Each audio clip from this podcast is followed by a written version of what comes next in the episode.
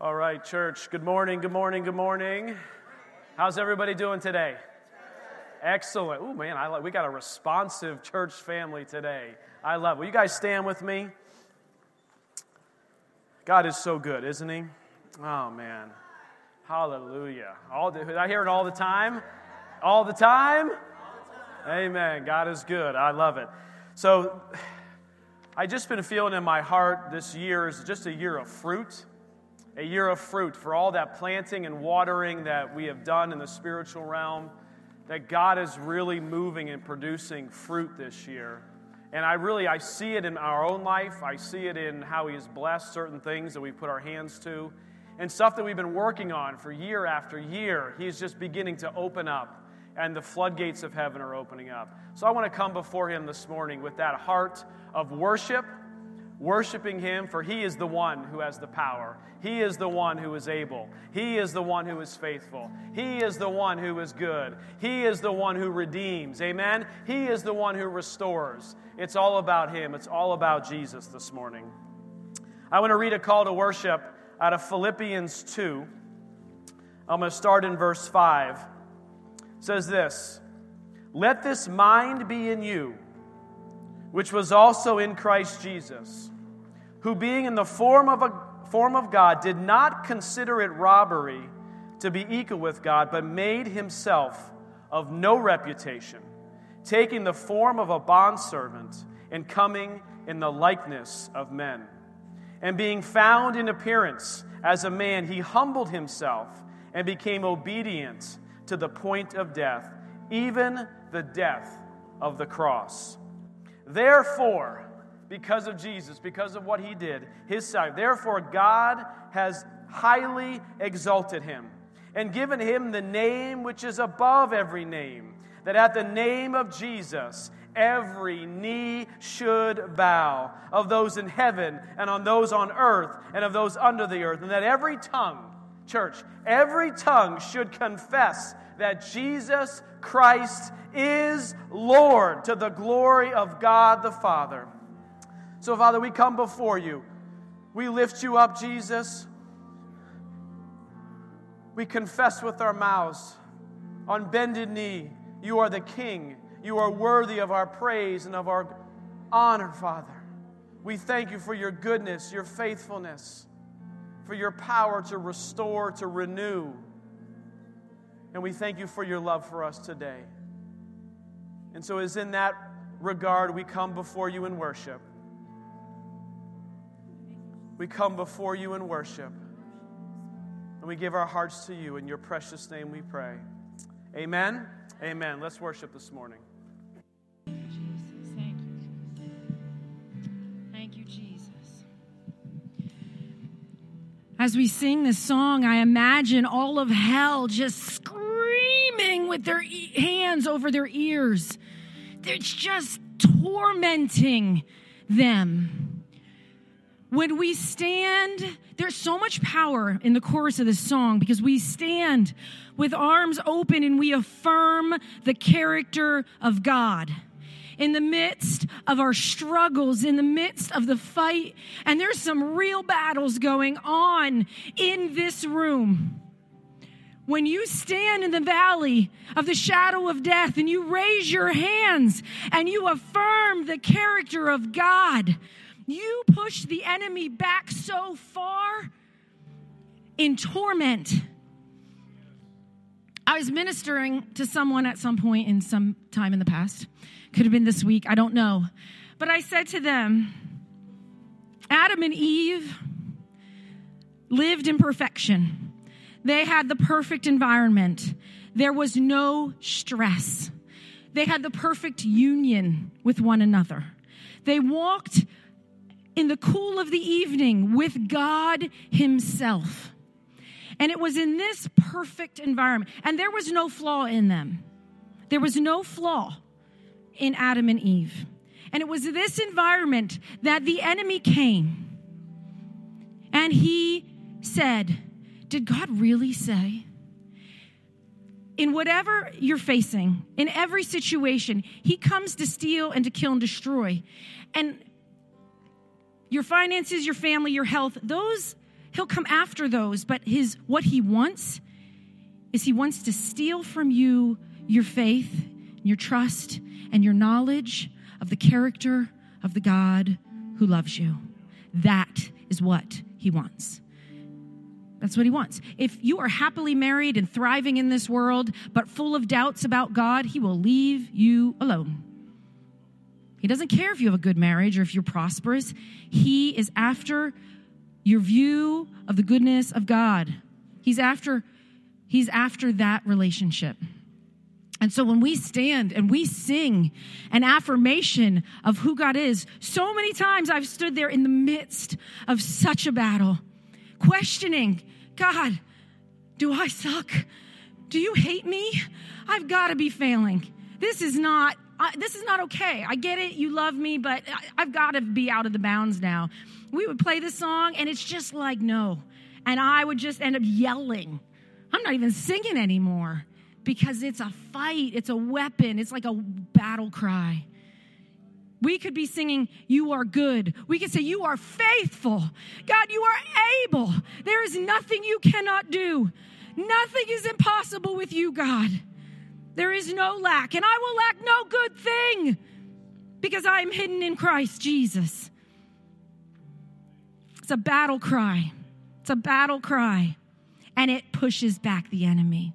So, church, there is no condemnation in the battle because if Eve, who had all that perfection, was tempted and there was no flaw in her, it speaks to the skillfulness of the enemy. I'm not giving him props. I'm just telling you what is real.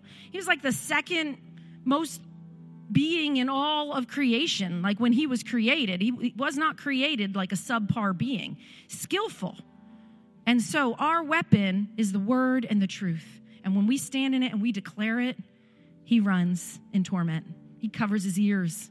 There's nothing he can do when a church will stand on the word and be unmovable into who the character of the character of God is, unmovable and unshakable. So we're going to come to the communion table this morning, and we're going to taste and see that God is good. We're going to partake of the body and the blood of Jesus. We're going to receive a supernatural impartation of grace. Um, I dismiss you to come up. The center plate is gluten-free, uh, and you can get your elements and circle back around. And Pastor Andy is going to come up and lead us in communion this morning.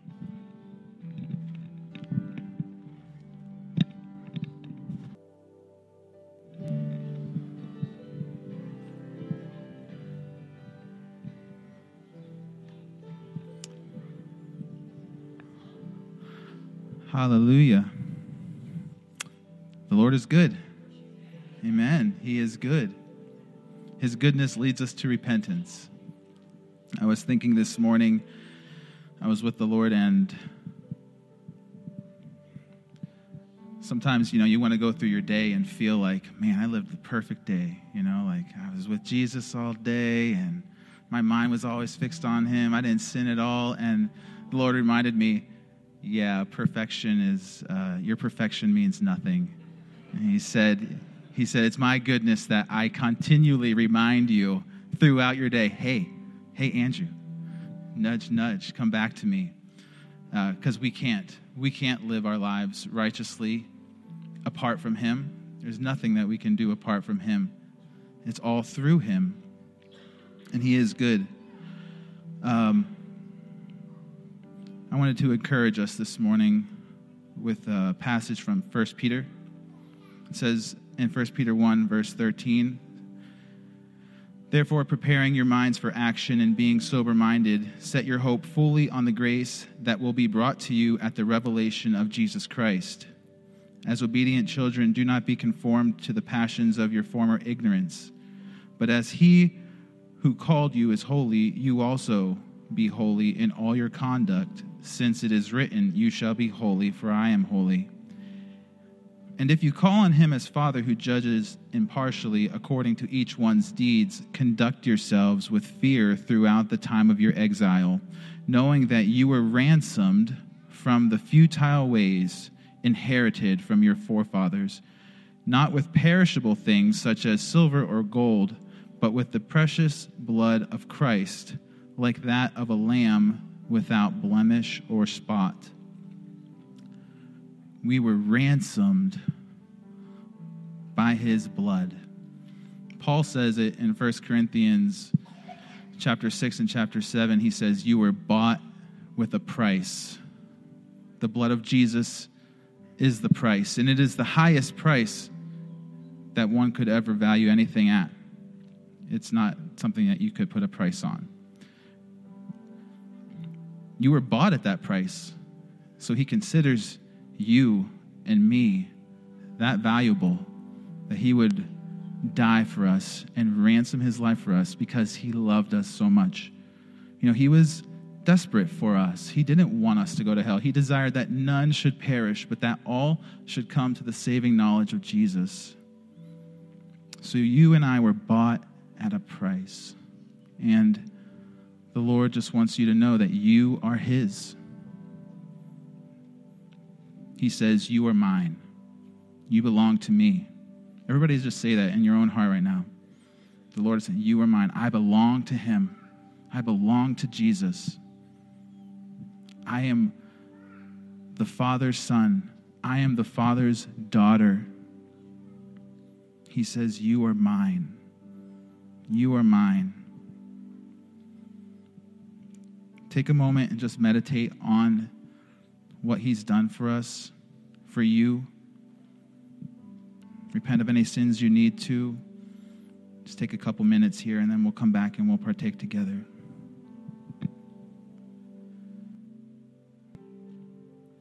Father, we thank you so much for sending Jesus. We thank you so much for wanting us. Thank you for wanting to be our Father. Thank you for desiring us, because you are good. It's not just what you do, it's who you are. You are good. Thank you for loving us and giving us your Son. We surrender our hearts to you right now before we partake, Lord. We give you our lives, our thoughts, our minds, our hearts, our desires, Lord. We lay down our will, our agendas, all of our plans. We set everything aside to focus on you, Jesus, on your ransomed ransoming power of saving our lives with your blood, having your body be broken for us. Thank you so much. Paul says in First Corinthians eleven, for I received from the Lord that which I also delivered to you, that the Lord Jesus, on the same night in which he was betrayed, took bread, and when he had given thanks, he broke it and said, take and eat. This is my body, which is broken for you. Do this in remembrance of me. Let us partake together.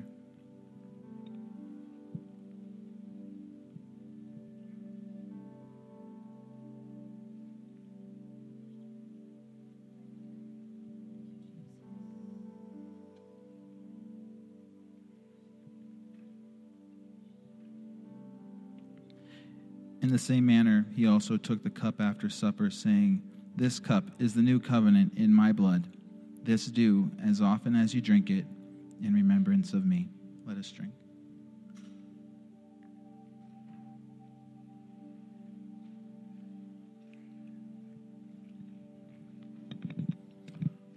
We thank you, Jesus. We thank you. We praise you. We're going to continue to worship the Lord with another song, so feel free to stand. Uh, come to the altar if you'd like. The altar is open. And let's worship him together.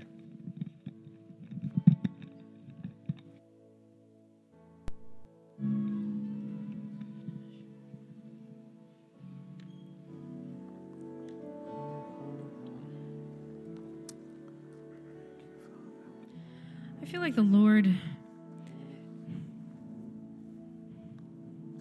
I feel like the Lord is saying... that he sees you this morning, and that there are some of you who just feel a call and feel a draw um, to to be a part of the kingdom. And we're all called to be a part of the kingdom and to do kingdom work. And um, I just had a sense that some of you have felt hidden or feel hidden um, and anxious and wondering. And I felt like the Lord was saying that he comes to people who are faithful in the hidden places, who in the hidden places have a heart consumed with being faithful to their God, a heart consumed with glorifying their God in heaven in the hidden places, that the work of their hands in the hidden places would be pleasing to the only one who can see it. And that when he finds those hearts, he begins to train them in the hidden places. And he showed me David in the field with the sheep. And David learned the practice of crying out to the Father and knowing the Father and just being in his presence of worshiping when no one else, no one saw that. And the Lord trained him up in courage and in power and in might to defeat the lion and the bear, to hone his skill at protecting sheep. And David did not have one eye on a throne. The throne wasn't even a thought in his mind. The throne didn't even, it just didn't, it wasn't even a thought. And he certainly wasn't the most revered in his family, but he was content to do with excellence and to do well what was in front of him in the hidden places, in the presence, the one-on-one with his Father, and years and years and years. So there's an encouragement there for you today. Do not press. Do not drive toward some significant work that you feel is yours, but sit in the hidden places and trust in the God who made you and the timing that he has for you. He sees you this morning, and it's in his time that his glory will be revealed in you, and not before. Isaiah sixty-one one, the Spirit of the Lord God is upon me, because the Lord has anointed me to preach good tidings to the poor. He has sent me to heal the brokenhearted, to proclaim liberty to the captives, and the opening of the prison to those who are bound, to proclaim the acceptable year of the Lord and the day of vengeance of our God, to comfort all who mourn, to console those who mourn in Zion, to give them beauty for ashes, the oil of joy for mourning, the garment of praise for the spirit of heaviness, that they may be called trees of righteousness, the planting of the Lord, that he may be glorified.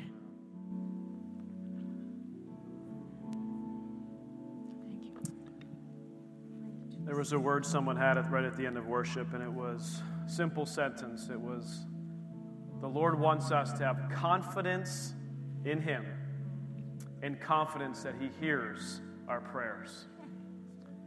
And as that person said that to me, I was reminded of the scripture I wanted to close out this time of worship, which goes right along with what you were just saying. It's out of Psalm eighteen. It says this, I will love you, O Lord, my strength. The Lord is my rock and my fortress and my deliverer. My God, my strength, in whom I will trust, my shield and my horn of my salvation, my stronghold. And I will call upon the Lord, who is worthy to be praised. So shall I be saved from my enemies. Father, we just thank you for this time in your presence. We thank you that you are so good and so faithful, so trustworthy. Our confidence is in you and in you alone. Lord, we thank you that you hear our prayers, you see our hearts, you see what's done in silence and behind the scenes, Lord. And we trust you this morning. Have your way. Have your way in us. In Jesus' name, amen. All right, church, we're going to just take a couple minutes to greet one another. Um, the nursery is D I Y today. It is Fifth Sunday, so it is open, parents. If you have a child age zero to three, it's a beautiful space in there. Um, the, there's a speaker so you can hear the service. The family room is also open. Uh, Little's ministry, ages four, five, and six, is staffed. So if you have a four, five, or six-year-old, they do have class. Um, it's out these doors and to the right. Uh, E C F Kids, you know, Kid Corner, you can go get your bags. If you're a guest here this morning, we welcome you. If you have kids, you can meet me over at Kids Corner, and I'll, uh, I'll get you set up for the rest of service. Uh, if you brought your tithes and offerings today to, to sow seed uh, into the kingdom, then those buckets are up here. You can bring those up during the break. If you have a testimony, a praise report, a prayer request, people have been using the connection cards, uh, and it's a blessing. A testimony is meant to be shared. Uh, it's the card on the back of the seat. It's for you to give us information. Um, if you want us to send you emails or put you on an email list, if it's your first time, it's nice for us to know your name and that you were here. We send one welcome email. That's about all. Um, but we do know that you were here. We send like a greeting, like, hey, this is us email. Um And that's great. But those cards, and I've been saying this for a couple weeks, they're confidential. Like four people have get eyes on those cards. If you mark it confidential, then even maybe less than four will see it. Um, so it's a great place to connect and to the, the most direct way to get to get to us. And we love to pray for you guys. We love to hear those testimonies. So I think that's all. Yeah? Did I do it all? All right. Um, let's greet one another. We'll come back up in about five to eight minutes.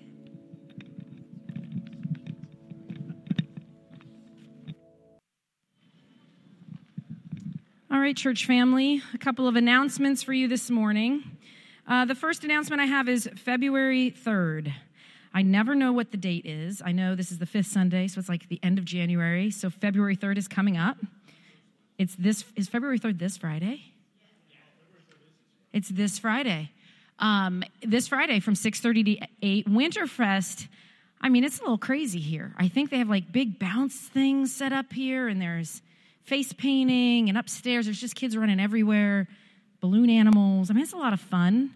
Um, and if you know someone who's looking for a great school, if uh, if you go to the school, come on out. It's it's a really great Um, event where you really do get a sense of the L C A family. You get a sense of the community, the school community that you become a part of, and it is a really great time.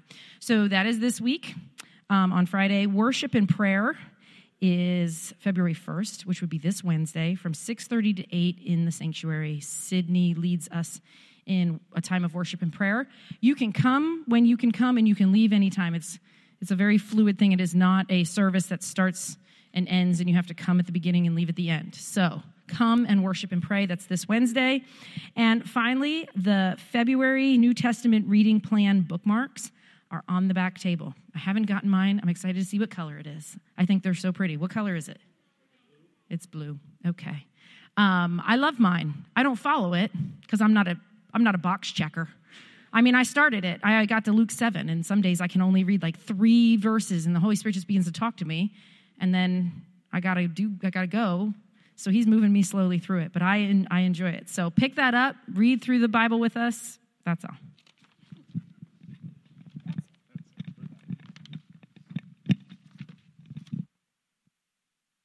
We're going to continue to worship the Lord, uh, praying over our giving here this morning. I have a uh, scripture I want to read uh, regarding offering out of Luke sixteen.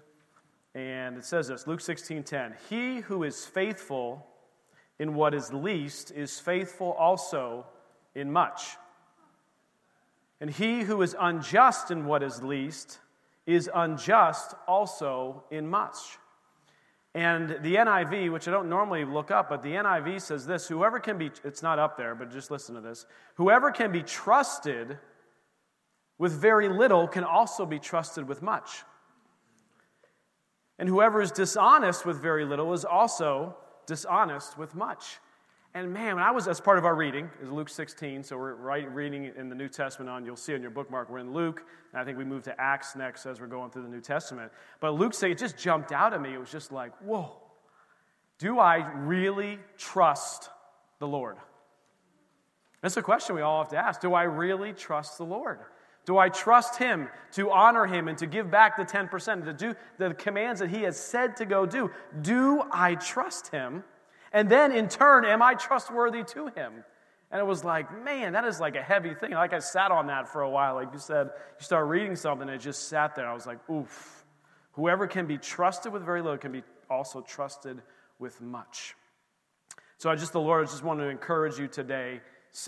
Look, look, God loves a cheerful giver. He's not calculating percentages out there, and if you only gave nine percent, he's just like, mm, mm, mm, mm, mm, mm, mm, mm. Ain't gonna work for you. You were tithing off the net. I think it should be the gross, and so you are really missing it. You know, this God doesn't work. He doesn't talk that way. That's condemnation. The Lord said, He, he out of a cheerful heart, He loves. He loves givers out of a cheerful heart. So I, I just want you to seek the Lord. Every person I've ever talked to said, you know, seek the Lord and see what He wants to give. It always comes back more than ten percent, so go figure that. But here's, here's what I know that the Lord says. He wants, He is trustworthy. He is good. He is trustworthy. And giving is just an indication that we trust Him with our finances. We trust Him in this area of our life. And that's what I want to just trust Him more and more and more this year. Amen? I want to pray more and worry less and trust Him more. Maybe that's the three things I'm working on. Pray more, worry less, trust Him more. Can we do that this year? Okay, let's pray. Heavenly Father, we just thank You for Your goodness and faithfulness. This whole service has been about Your goodness, Lord. We thank You for who You are. Lord, we trust You. Lord, help us to continue to grow in that trust, Father God. We just want to honor You with our finances, with our lives, with every area, Father. And so, Lord, we just pray a blessing over every gift, every giver this morning. We thank You, Lord, that You are the God of multiplication and that You take things further above and beyond than we could ever ask or imagine. And, Father, as we get into Your word today, Lord, that You would just open our ears, open our eyes to see, Father God, things in Your word that can really transform our lives. We thank You for it in Jesus' name. Amen. Amen. Okay, open your Bibles to Matthew eighteen. Matthew eighteen, and as every Sunday has gone so far during this series, I promise you I will get there. But I have a little bit of an introduction I'd like to talk about first before we get into that. And we've been doing a series for several months now, and I keep asking the Lord, when do You want me to stop? When do You want me to stop? And He keeps saying, not yet. So this believer's authority, you may be so tired of seeing the definition of the believer's authority on the screen behind me, and you come, you come to church, oh, Lord, I pray Pastor Jason is not doing the believer's authority again. Well, guess what? I'm sorry. I listen to what the Lord tells me to preach on, and He's saying to continue to do it, so I'm sorry. That's what I'm going to go do, which means we haven't got it yet. Even me. Right? It means we haven't fully got the concept of the believer's authority and what it means in our life and in every area of our life. Until we get it, I don't want to move on. I don't want that just to be, oh, you remember that really good message series we did like somewhere at the end of twenty twenty-two? I was like the believers, I don't really remember. I want this to be so ingrained in us and in this church and this church family that you walk around knowing what the believer's authority is, what it means, how to use it, how to participate with it, every area and aspect of it. And in your life, you you know what? This is something I can take the believer's authority over and begin to pray the scriptures and the verses and the prayers that you've heard us say over and over and over during this series. So am I done with this series yet? No. I know I have at least one more week next week. And then we'll see. I'm going to ask the Lord what we have. We do have a, actually it's not an announcement yet. We have Reverend Jeremy Gall coming on February twelfth, so not next Sunday, but the Sunday after that. Him and uh, his, uh, Jocelyn, Reverend Jocelyn Gall, they will be here, and they're going to share on, on February twelfth, which is also the Super Bowl. Yeah, I believe it's the Super Bowl. I'm kidding. Of course I know it's the Super Bowl. I'm a huge football fan. In fact, I'm surprised I'm not holding my football right now, right? So go Eagles. Okay, I, where's Dawn? I, I see Dawn, she's a forty-niners fan, so she's not giving me a, any props for that. And then in the A F C, I'm feeling maybe like Kansas City. Okay, we're closer to Ohio, so you guys are being Cincinnati fans. Okay, all right. Okay, so here's what I want to talk about. I want to, in Mark sixteen, and you don't have to turn, I have this up on the screen. This has been like kind of the foundational scripture for this series that we've been talking about. It's the Great Commission as written by Mark, the Apostle Mark, and and I want to just read it again just so we have a baseline. It says this, and He said to them, now He's writing what Jesus said, Go into all the world and preach the gospel to every creature. He who believes, believes, believes. We have to believe Jesus is who he says he is, that he did what he said he, that he did, and that we believe he is that person. He is the one who came as a man, fully God, fully man, died on the cross, rose from the grave, and I tell you what, when you invite Jesus into your life, and you invite Jesus into situations in your life, it transforms everything. And it's not always the way you want it to be transformed. Come on, church, right? You're just like, man, I want to invite Jesus into this situation so that everything goes exactly as I want it to go.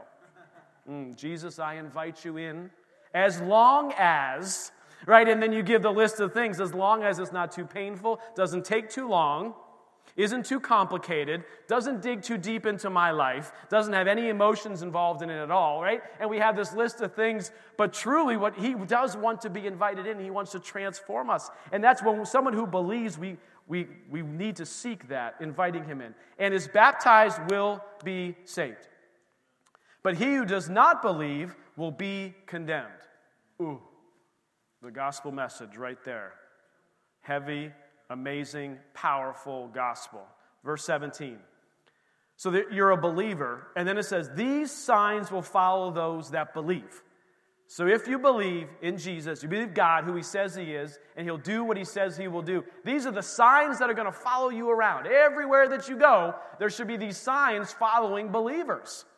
And I ask, keep asking myself, like reflection in the mirror, do these four or five signs that we're going to just walk through here in just a second, are they following me around? Is it something that's a regular occurrence in my life? Because this is what Jesus says, is those who believe in my name, these things will happen around our lives. And the reason I believe God has not taken us off of this particular topic is because the importance of this is growing day by day by day. The importance of understanding the authority that we have in Jesus and understanding our identity in Jesus. Maybe that's the next, maybe that's the next message series that we do. But understanding these things is, is becoming, I'm telling you, day after day more and more critical. Because day after day we're getting closer and closer and closer to Jesus' return. And if you read the end of the book, as we get closer and closer and closer to Jesus' return, everything isn't warm and fuzzy all day, every day. There are things that, that will occur. There are storms, there are waves, there are challenges, there are issues, there's persecution, there's all this stuff. You're like, oh my gosh, why? All this has, it has to come for Jesus to come. But he gives us authority and power to navigate and to walk through these things supernaturally more than anybody else would be able to do if they don't have Jesus. It's like there's a game plan, a roadmap that says here, this believer's authority, and oh yeah, by the way, you have the Holy Spirit on the inside of you, which will whisper to you and tell you, turn left, turn right, go here, buy this, don't do that. Like, we have something supernaturally that can guide us through every single day. And help us through the times that are in today and tomorrow and into the future. These things will follow those who believe in my name. The key. Not your sign, not what you did, not your power, not your strength, not your ability, not your wit, not your fancy words, not your eloquent speech, not your Facebook post, not your social media debate. No, in the name of Jesus, his power, his authority, these things will happen. In my name, they will cast out demons. Do we think that, like, demons just stopped being active on this earth? No. This is for real. This is real stuff. And we I'm not going through all that. We've already done this whole series. You can go back and listen to the several weeks we talked about what that looks like, how does that work, and how do we actually do it. They will speak with new tongues. Praise God. I need my tongue renewed every day. Amen? Life and death and the power of the tongue. We will speak supernaturally with new tongues, not only in our earthly language, but in a heavenly language. We walk through that. These are signs. They're signs to who? Us, but also to unbelievers. This is part of the gospel message. So the reason these signs follow us is not just so we can navigate life a little bit easier, so that we can arrest the attention of the unbeliever. I mean, when we are able to supernaturally walk through something or cast out a demon or lay hands on the sick and they recover, how does someone not take notice to that? Because they, Jesus and what he did were pointing people to Jesus. Verse eighteen, they will take up serpents. If they drink anything deadly, it will by no means hurt them. A supernatural covering and protection by the Lord. And they will lay hands on the sick, and they what? Will recover. And we did that last week. And so, just as a quick summary, I don't have this up, but signs, what are they? Signs are used to notify people in a direction to go. So these signs that follow us as believers are indicators pointing those who don't know Jesus to Jesus. So this believer is anyone who holds a strong and unwavering belief in the truth of something. This is what a believer is. And I encourage, I challenge you to say, do I truly believe? Do I believe that these signs are even going to follow me? Should they follow me? Where is your heart? God will meet you right where you're at. Where is your heart on these things? Do you truly believe? Do you believe in Jesus? First and foremost. This is where it all stems from. And then authority is a delegated power. So it comes from God to us. It's delegated to us, and it's the right to command and enforce obedience. And the reason why this whole series had started was because I kept praying for something, and nothing would happen. And the Lord spoke to me. He said, you continue to pray for this specific thing which I've already given you authority over. And I was like, wait, what? Look, there's nothing wrong with praying, and we need to pray. We understand the power of prayer, and he wants to hear our heart, and we want to cry out to him, even if it's not theologically accurate. I don't care. I don't care. If someone says something theologically incorrect during a prayer, I don't, whoop, time out, excuse me. You are praying to Jesus, but really you should be praying to God in the name of Jesus because he sits at the right hand of the Father. He's our intercessor. And if you think theologically the way the right hand works and the power structure at a table, you know, the right, come on, what are you, t- no. Someone's heart is crying out, Jesus, I need you, I want you, help me in this situation, yeah? Come on, guys, this is what we want. We want to cry out to Jesus. He gives us this authority to command and enforce obedience. So I'm not saying don't pray about stuff, but I'm saying is there are scriptures and verses that we can stand on, and we can take authority over the list of things that just said. We have authority over demons. The Bible says we have authority over all the power of the enemy. And you're like, well, Pastor Jason, I don't know what to do. Just start singing that song we sang this morning. Yeah? He is good. He is good. God is good.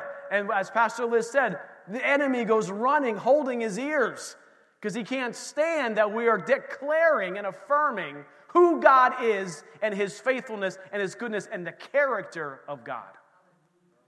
We need to understand the character of God and who he really is, not what he can do for us. Sid, whatever you were saying, man, that was good. She had that kind of prophetic song. It's not only what you do, but it's who you are. It was something like that. It was better than what I'm saying, probably. But that's what it, that's the essence of it. It's not just what you do or what you can do, but it's who he is. The fundamental truth of who God is, the Father, the Son, and the Holy Spirit. We have to get our heads wrapped around that and understand that deeply. Without authority, you have no right to use power. So those who don't believe and don't have the authority delegated to them, you have no right to use the power. And then without power, that's actually from God, our authority is meaningless. We have no ability or strength in our own to produce anything. We we sing that song, like, the breath in our lungs. Everybody take a breath for a second. Only because God is sovereign and loves us and cares for us and allows us to breathe a breath right now is we're breathing. Thank you, Lord, for breath. It's meaningless without him. We have no ability or strength in our own to produce anything. Okay, Matthew eighteen. And here's why I want to talk about this, is because I want to talk about this binding and loosening.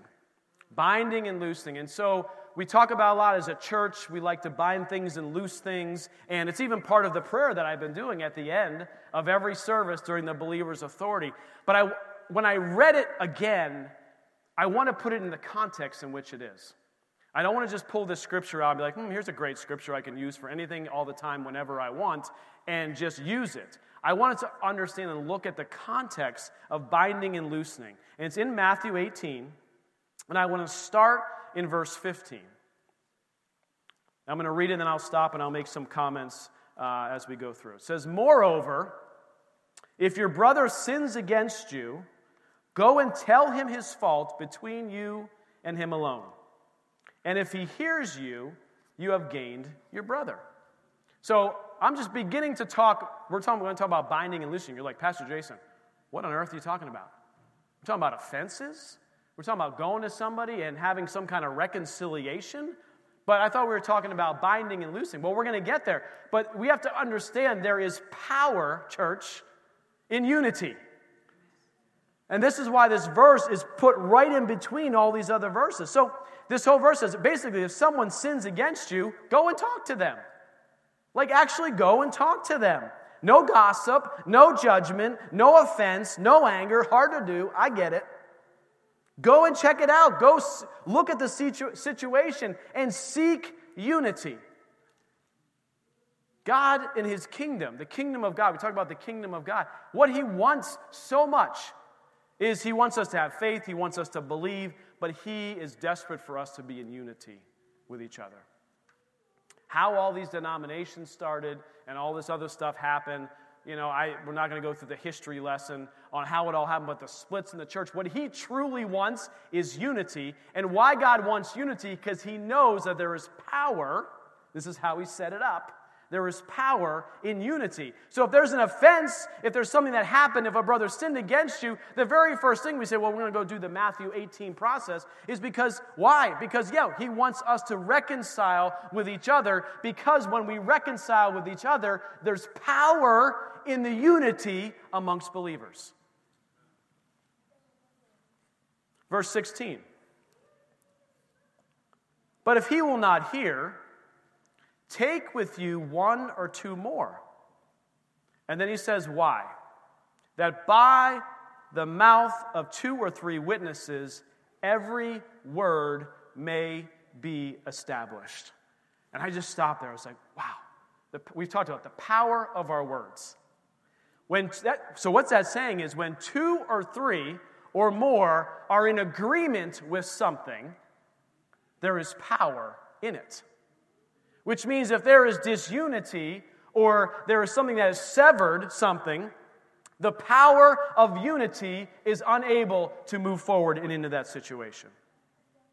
It says, by the mouth of two or three witnesses, every word may be established. So here's one of the key points for this morning. There is power not in numbers, but in unity. There is power in, it says two or three. God's not like, well, you know, you got to gather about seventy-five or so to be in complete unity here in order for, like, if, if I asked all of us here, this entire congregation, however many is here today, one hundred people or so, whatever it is, and say, hey, guys, I want us all to be in complete unity about who's going to win the football game tonight. We wouldn't be able to do it, right? We'd be, we'd be, we'd be here for the rest. We missed the game because we'd be in some crazy debate all afternoon about who we think's going to win and why Jalen Hurts is better than this or whatever, right? It's not going to prosper us at all. But the Bible clearly says that it's two. Two or three together, there is power in it. So it's not in the numbers. It's not, the world says, you know, bigger is better, right? Bigger is better in a lot of ways, probably bigger is better in some cases, right? But in general, what God's principle is here is that when two or three are unified, are together, there is power in that unity. For those who are married, when there is unity in marriage, in your home, there is power. There is. There is power and authority that begins to take place in your home and with your children. How many of you know are lived examples, because I'm one of them, where mom says no and dad says yes? Okay, this is this is disunity amongst, I'm a facetious example a little bit, but you guys understand what I'm saying, right? They go to they go to mom first, and depends on your family on growing up, but she's like, hey mom, you know, can I have that lollipop? Be like, no. Dinner is like, you know, in five minutes, so absolutely not. And then the kids go, my dad's home, I think, right? So then they run over to dad and they say, hey, dad, can I have that lollipop? And, you're just, and dad's like, in my case, this would be me. Sure, why not? Of course you can have that, right? And they understand there's this disunity there.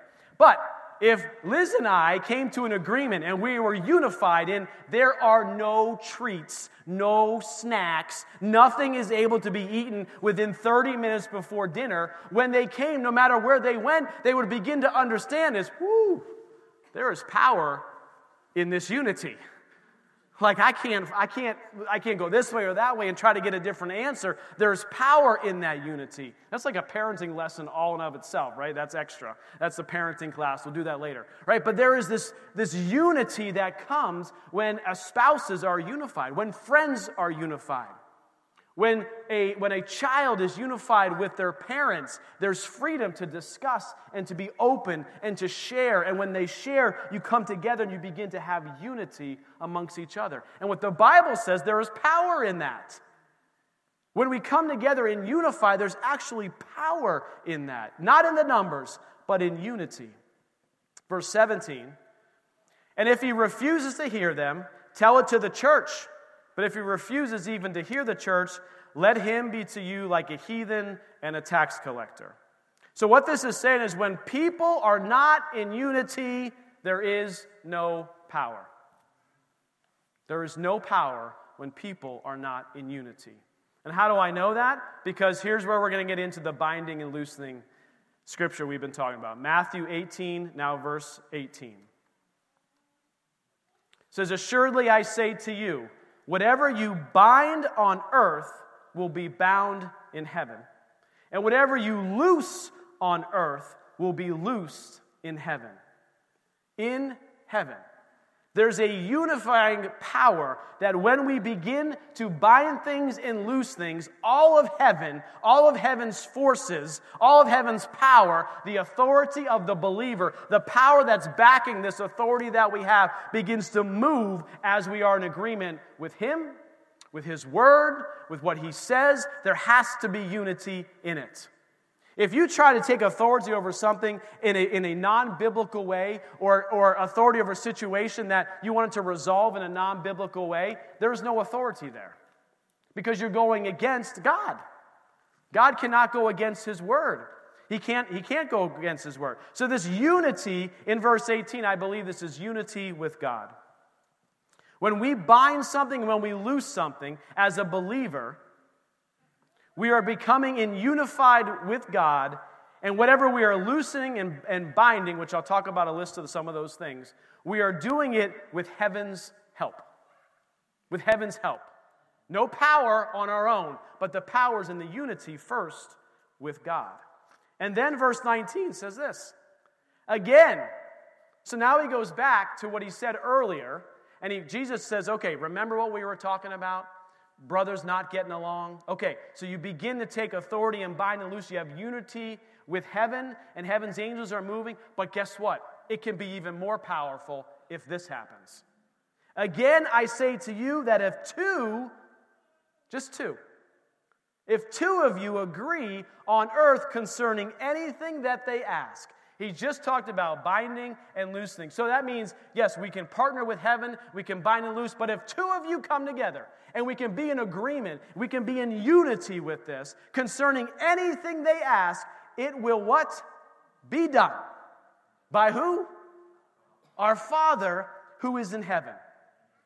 Verse twenty says, for if two or three are gathered together in my name, there I am in the midst of them. And when I read that, it just hit me. It said, wait a second. So I have this believer's authority, and I partner with heaven every time I bind and loose something myself. I have this unity with God. But wait a second. This verse is also telling me that I can have, when I have unity with each other, when I have unity with just one other person, it's like an exponential power that comes upon the situation. And when we are hand in hand, unified in binding and loosening something, guess what begins to happen? God does it, by, because of his goodness and faithfulness and his power when we are in agreement on something on this earth. It's like, whoa, wait a second. Are you kidding me? So for me, as a church, what I want us to understand is that the relationships and unity that we have amongst our fellow believers, our church family, are not just good because they're good to have relationship. There is power in those friendships. There is power in that unity. So when Lynn gets up and calls Kim on the phone and they say, hey, you know what, I'm, something's going on and I need you to pray with me. Let's be in agreement together to bind and loose this situation that we have. All of heaven is moving on behalf of them. It's like, wow, this is fantastic. Yeah. We don't have to do this life alone. We don't have to go about all of this stuff alone. Whether you're a teenager, you can go to your parents. You're, as friends, you can go to your friends. Spouses can come together. It's an amazing thing that we can have unity with one another. So this believer's authority, Sid, if you want to come back up, we're going to close here in a minute. The believer's authority is unity with another believer. It will be done by God the Father. The believer's authority, when in unity with one another, as long as it aligns with the Word of God, right? All the stuff we talk about, why why it doesn't happen sometimes, what we want it to happen, and take all that into context. It will be done by God the Father. That is what that Scripture says. And he emphasizes, this is Jesus talking, right? It emphasizes first unity, reconciliation, working together with someone else to resolve differences. And when those differences resolve, when spouses resolve their differences and they stand in unity together and they bind and they lose something, all of heaven is moving on their behalf. So whatever we bind and whatever we loose, what does this actually look like? The context of this Scripture, binding means you're tying something up. Something that has run amok in your life. Something that is out of control in your life. We begin to bind it up. And how many of you know sometimes it's hard to tie something up yourself? Right? Everybody ever wrap a Christmas present? Yeah? And you're trying to wrap it and you're doing the, what's it called? Curling the curling ribbon. Okay? I am the curling ribbon finger holder, right? You know how you do the tie and you need that one person to hold that middle because it's like you can't do it on your own or the tie gets off or gets all messed up. You need someone else to be with you to put your finger in that one spot so you can tie that present together. So the same thing goes with binding and loosening. On your own, we have the Lord, we have the Holy Spirit, but there's more power when we're doing it with someone. There's more power when we're doing it together. This binding up, you're no longer allowing it to have control over a situation, over your life. And you say you go to someone, I encourage you to go to someone, I am having struggles with this situation, and I need your help binding this situation in my life. And you stand in the believer's authority together. And you pray together, and you say, no more in Jesus' name. This situation is bound. And then loosing. Loosing to me means, man, it's like letting something free that has been tied up.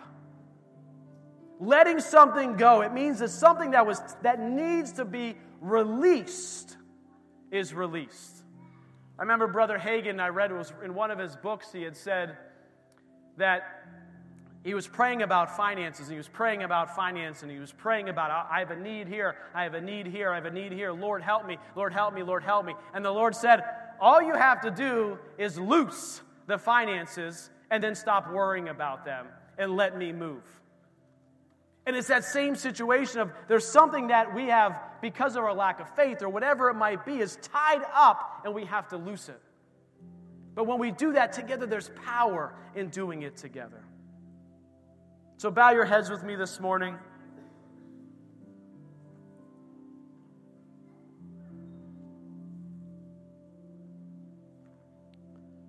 There are certain things that need bound. There are certain things that need loosed. I don't have a long list this morning. I'm going to let the Lord lead this list. But if you're here this morning and one of these words that I call out resonates with you, I want you to be in agreement with me, in unity with me, that this thing that needs bound up will be bound up. and the thing that needs loosed will be loosed today. Not tomorrow, not in the future, not sometime. Maybe it might happen at work, but today. Today. We may not see every evidence of it today, but it is going to be done by our Father who is in heaven, in the spiritual realm. It is done in Jesus' name. So, Heavenly Father, we come before you in unity as believers.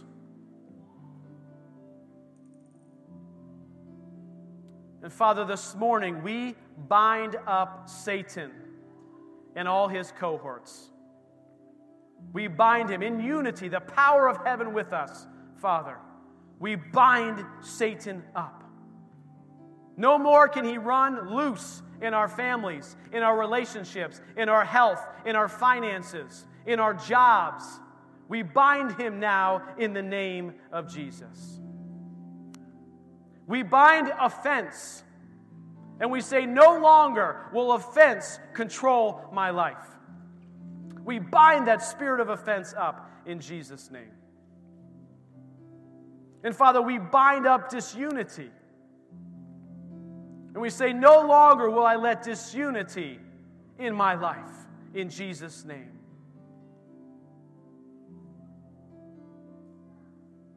And we bind up the spirit of fear and anxiety in the name of Jesus.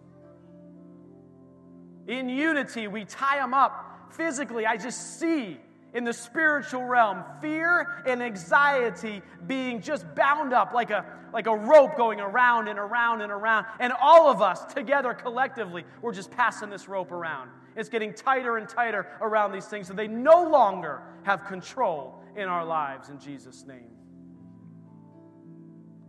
Father, I say to sickness, you are bound in Jesus' name. You no longer have any place in our physical bodies in Jesus' name.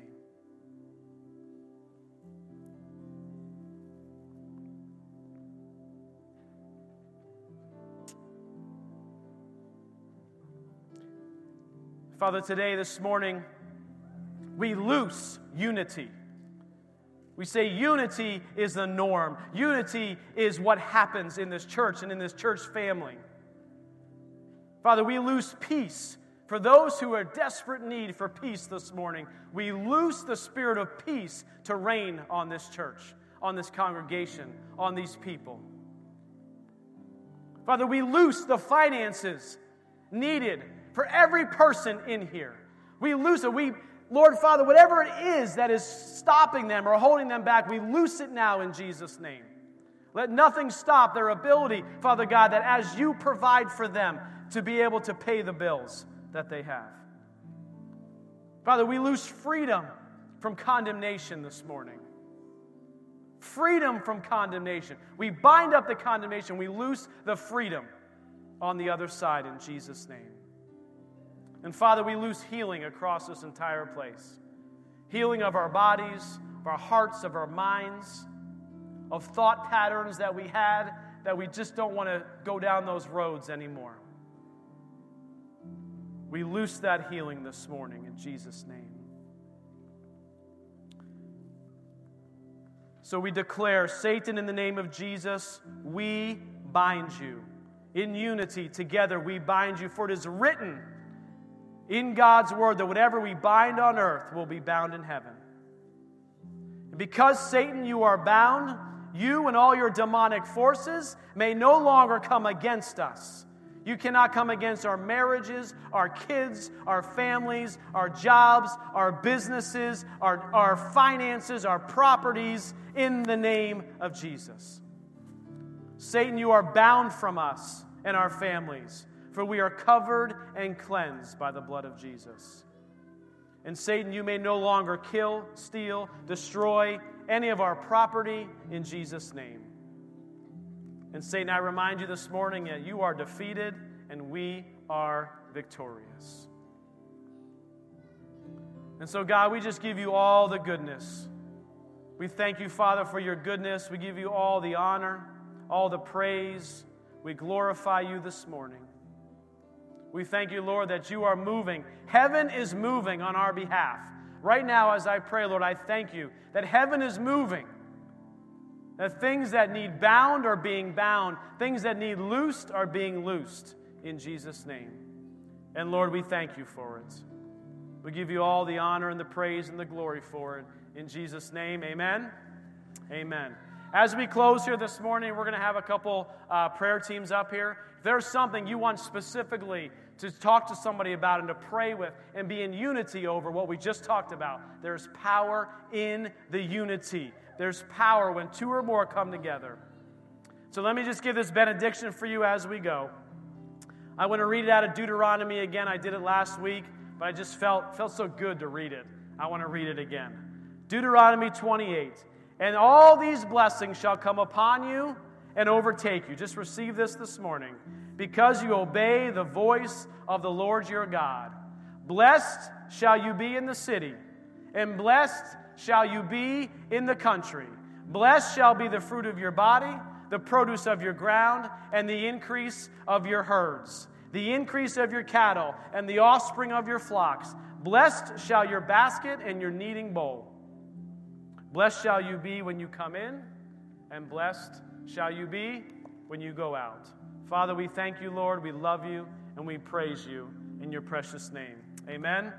Amen. You guys are dismissed. There'll be some prayer people up here. And if you've never made Jesus Christ your Lord and Savior, today's the day of salvation. I'll be up here. You can come talk with me.